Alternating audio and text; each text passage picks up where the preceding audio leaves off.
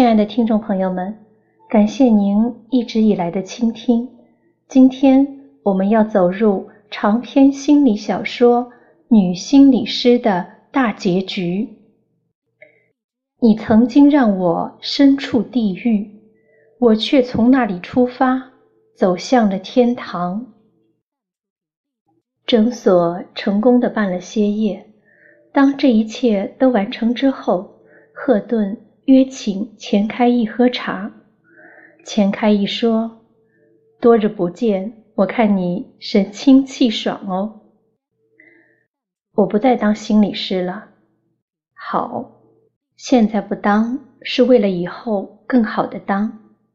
好，无论我说什么，你都说好，也不问问为什么。我相信你，所以就不问了。我们两个彼此都有很多的秘密，并不清楚，但这并不妨碍我们的友谊和互相帮助。我今天想跟你说的就是，以前是这样的，但以后就不是这样了。钱开义很惊奇，为什么在我们之间发生过很多事？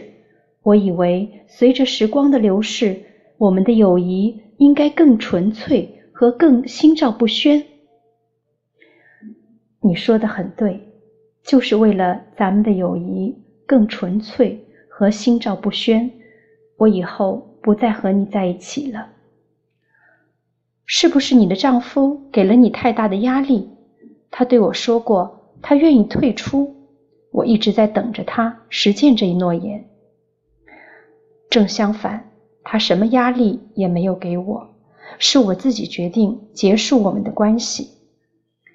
那么说，这纯粹是你个人的决定了。谢谢你的理解，即使在这样的时刻，在这样的问题上，你依然是这么了解我。如果我是一个普通的女子，我会很享受我们这样的关系。即使你以后结了婚，有了你非常挚爱的妻子，我相信咱们之间的了解和珍重也会一如既往。可是，我决定当一个优秀的心理师，为了这个理想，我要清理和你的关系。奇谈怪论了，当心理师就不能有男朋友了？就都是孤家寡人了？就六亲不认了吗？对不起，我和你的关系让我在处理所有和男女情爱有关的来访者的时候都会分心，都会对自己的所作所为打一个问号。我不想用无知无觉的身体维系越来越远的灵魂。为了心灵的平稳，为了我的工作，也为了我丈夫的福祉，也为了你的安宁。我将就此和你诀别。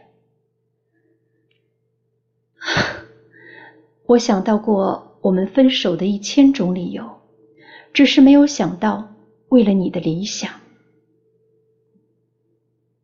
一千种理由都不能使我们分开。但是为了理想的坚守和纯粹，我会做这个选择。当我说出这些话以后。我们就再也不会回到从前了。我之所以把所有的想法都告诉你，就是希望你帮助我完成这个决定。在这件事上，我不能相信自己，可我相信你。在我不坚定的时候，你会帮助我。你曾经帮助过我很多次，这是最后一次了。说完，赫顿站起身。走到钱开义的面前，轻轻地吻了他一下，然后把茶钱留在桌上，起身走了。钱开义目送着他的身影，耳边回荡着他那国色天香的声音。他看到赫顿深情地回望茶室，神情黯淡，好像在等待着钱开义跑出门去。将他拉回，他甚至停下脚步，仿佛在思忖着是不是重新走进茶楼。但是钱开义记着赫顿的嘱托，他克制着自己喉头的哽咽，大口如牛饮般吞咽着茶水，以抵制自己想站起身来拦住赫顿的念头。不知过了多久，他抬头再看窗外，已是空无一人。刚才那个纤巧的身影，好像从来。没有存在过。赫顿在班上是最好的学生，每次都早早的到校，从不迟到。他会找一个靠窗、明亮、声音不大不小的地方坐下来。他和大家的关系良好，凡是不懂的地方就虚心求问，进步飞快。研修班除了固定的教师之外，也聘有专家学者讲课，以开阔学员的眼界。终于有一天，赫顿等来了姬敏聪的课，听说好不容易才请动他。姬敏聪的课讲得很精当，风生水起，流光溢彩，课堂气氛十分活跃，让大家受益匪浅。他在进入教室的第一个瞬间。就发现了赫顿对这个和自己曾有肌肤之亲的女子，他既有一个男人的记忆，更多的是一个师长对于弟子的记忆。从这个女子面如秋水般的平静当中，他敏锐地察觉到已今非昔比。提问的时候，他很巧妙地用最难的问题考察赫顿。赫顿早就想到了有这么一天，这个圈子就这么大，山不转水转，总有狭路相逢的那一天。在课程表上看到金敏聪要来讲课的那一天，他的第一个直接反应是逃离。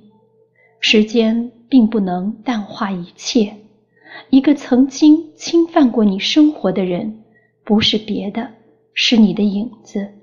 他是你的台风，是你的冰雹，是你的鬼影重重。他不想见到他。如果有可能，他今生今世永和他绝缘。但是这是不可能的。赫顿只有正面迎击。他热爱自己的工作，他必得把这个关系处理好。这是一个未完成事项，他要亲自把它了结掉。赫顿的答案很精彩，有理有据，娓娓道来。下课的时候，金明聪叫住赫顿，说：“谢谢你把我的课学得这样好。”赫顿，我能否请你吃顿便饭？这样，我也可以从你这里更多的知道同学们对课业的反应。同学们就起哄说：“应该是学生请老师吃饭，不能反过来。”赫顿就落落大方地说：“那我就请老师吃饭。我平日都是到一家烧烤兼有牛肉面的馆子吃饭，不知姬老师愿不愿意体验一下穷学生的日子？当然愿意。对于一个临床心理学家来说，所有的体验都是学习。”两人找了一个僻静的角落坐下。我看到你进步很大，你的毛衣细节不错，低调而有韵味。金敏聪一边喝着面汤，一边说：“谢谢老师鼓励。”何顿中规中矩的回答：“我很喜欢你的。”谢谢老师关爱。这种喜爱不仅仅是一个老师对一个学生的喜爱，而且还有。金敏聪把话说了一半，故意停息下来，以观察赫顿的表情。赫顿知道会有这一天，会有这个话题，他已经准备了很久。但真要面对着金敏聪说出自己的心里话，他还是要鼓起很大的勇气。他必须要直面这种灵魂的厮杀。赫顿吃了一大块牛肉，希冀着很久以前的一条强壮的牛的力量会从这块肉上传达给自己。我对于姬老师所曾经给予我的帮助记忆犹新。法子糙了一点，不过看来有效。你知道，砒霜也是可以治病的，只要适量。我知道你为帮我曾殚精竭虑，对此我表示感谢。感谢是要有行动的。我的话还没讲完，金敏聪很绅士的做了一个请讲的姿态。赫顿说。我找到您的时候，正是我最孤苦无助的时候。金明聪说：“是的，我尽我的力量伸出了援手。后来你就没有了音信，直到我来到这里讲课，才看到了你。依我的观察，你的状况不错，应该说是很好。经过系统的学习，我有了很大的提高。我常常想起。”你为我所做的治疗，是的，我也常常想起。对别人轻易的抱有期望和幻想，也是一种不劳而获的错误。这是我当时的疏漏。不过，以今天的我回顾那时的我，以现有的知识分析当时的状况，我觉得你的治疗方式是完全错误的。赫顿说完这句话，赶紧喝了一大口牛肉汤，外加两筷子牛肉面，要不然他的心会从喉咙口飞奔而出。姬明聪再老谋深算，也没有想到这个貌不惊人、曾经非常软弱的女子，会变得如此的从容淡定，直言不讳地挑战自己的权威。如果说刚开始的挑动还带有欣赏战利品的快意在内，现在就只剩下反击和剿灭。季敏聪冷静而霸气地说：“你看到过一个鸡蛋在教训母鸡吗？没看到过。现在就是。”赫顿并没有被激怒，他早就设想到了这一天。为此，他早就开始储备勇气，直到他们汹涌澎湃。他说：“我不是鸡蛋，你也不是母鸡。作为一个训练有素的心理学家，你应该知道，和你的来访者发生性关系，这在所有国家的心理医生行业里都是被严令禁止的。那不是单纯的性关系，而是一种治疗。”为此，我付出了巨大的代价，并肩负危险，包括今天这样被你指责。那是当时我所能想到的最行之有效的办法。一个问题的求解，如果不从最简便处入手，就是旁门左道了。这是佛经上的话。您不必巧舌如簧的辩解。我会一直保有控告你的权利。你口口声声的说自己是一个临床心理学家，如果对公认的行规都如此的藐视，那么对你最安全的方法就是离开这个受人尊敬的行业。否则，等待你的就不再是课堂或是心理室，而是另外一个狭小的、只有很少阳光的地方。赫顿说完这些话，长长的舒了一口气，他把自己身体内残存的寒冷彻底的驱赶了出去。很久以来，寒冷在假寐，等待着东山再起，如今终于烟消云散。姬敏聪张口结舌，在曾经就范的女子当中。赫顿是非常平凡的一个，也许正是因为这种平凡，才让姬敏聪小看了他。轻视是要付出代价的。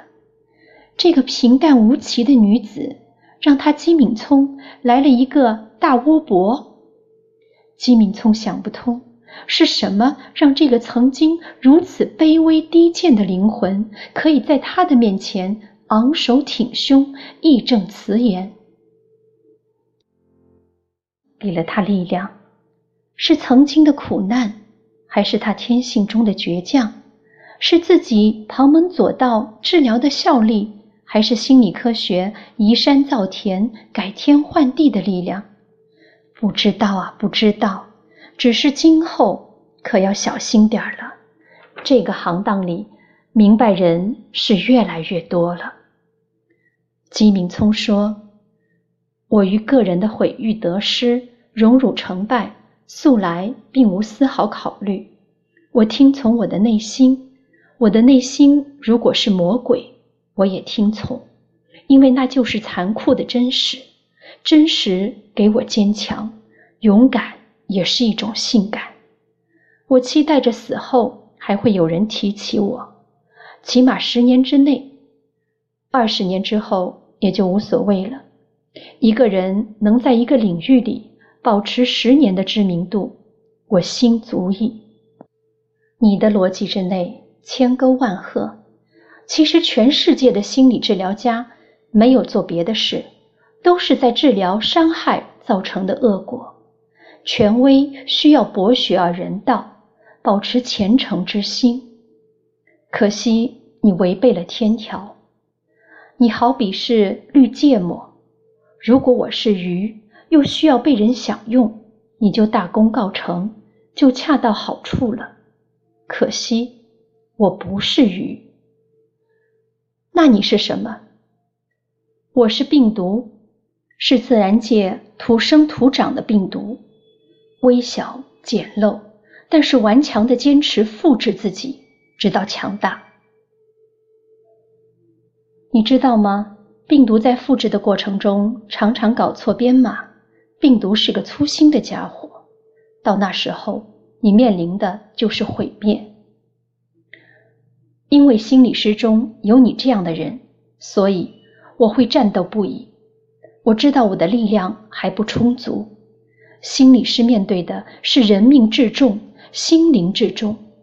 我会把舌头在石头上磨，在骨头上立，直到有一天锋利无比。那一日。你曾让我身处地狱，几乎被你的疗法粉碎，我却从那里出发，走向了天堂。在欲望面前，最有效的制裁，也许并不是责任、道德之类的东西，甚至也不是法律，而是心理师的自爱。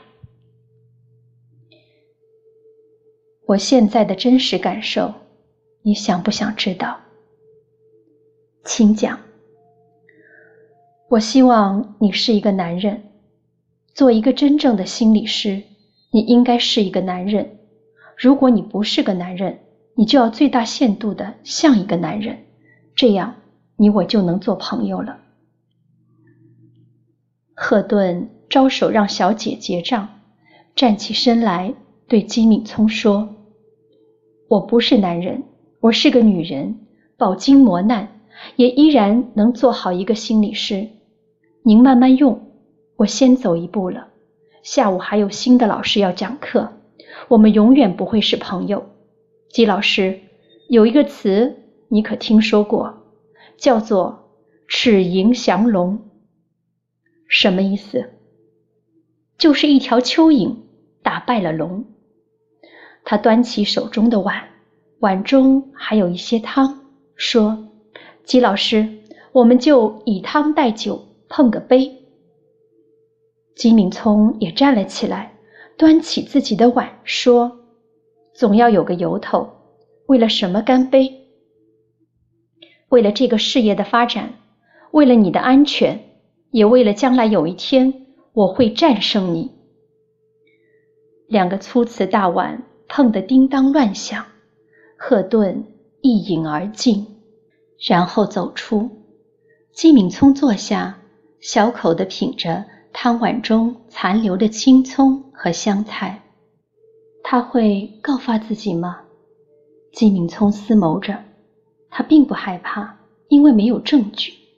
只是他此刻乐意在理论上探讨一下这个问题，估计不会的，那样对他、对他、对这个芳心未艾的事业都不好。他对人性的惯例了解得很深刻，但是谁知道这个不按常理出牌的女子会采用哪一招呢？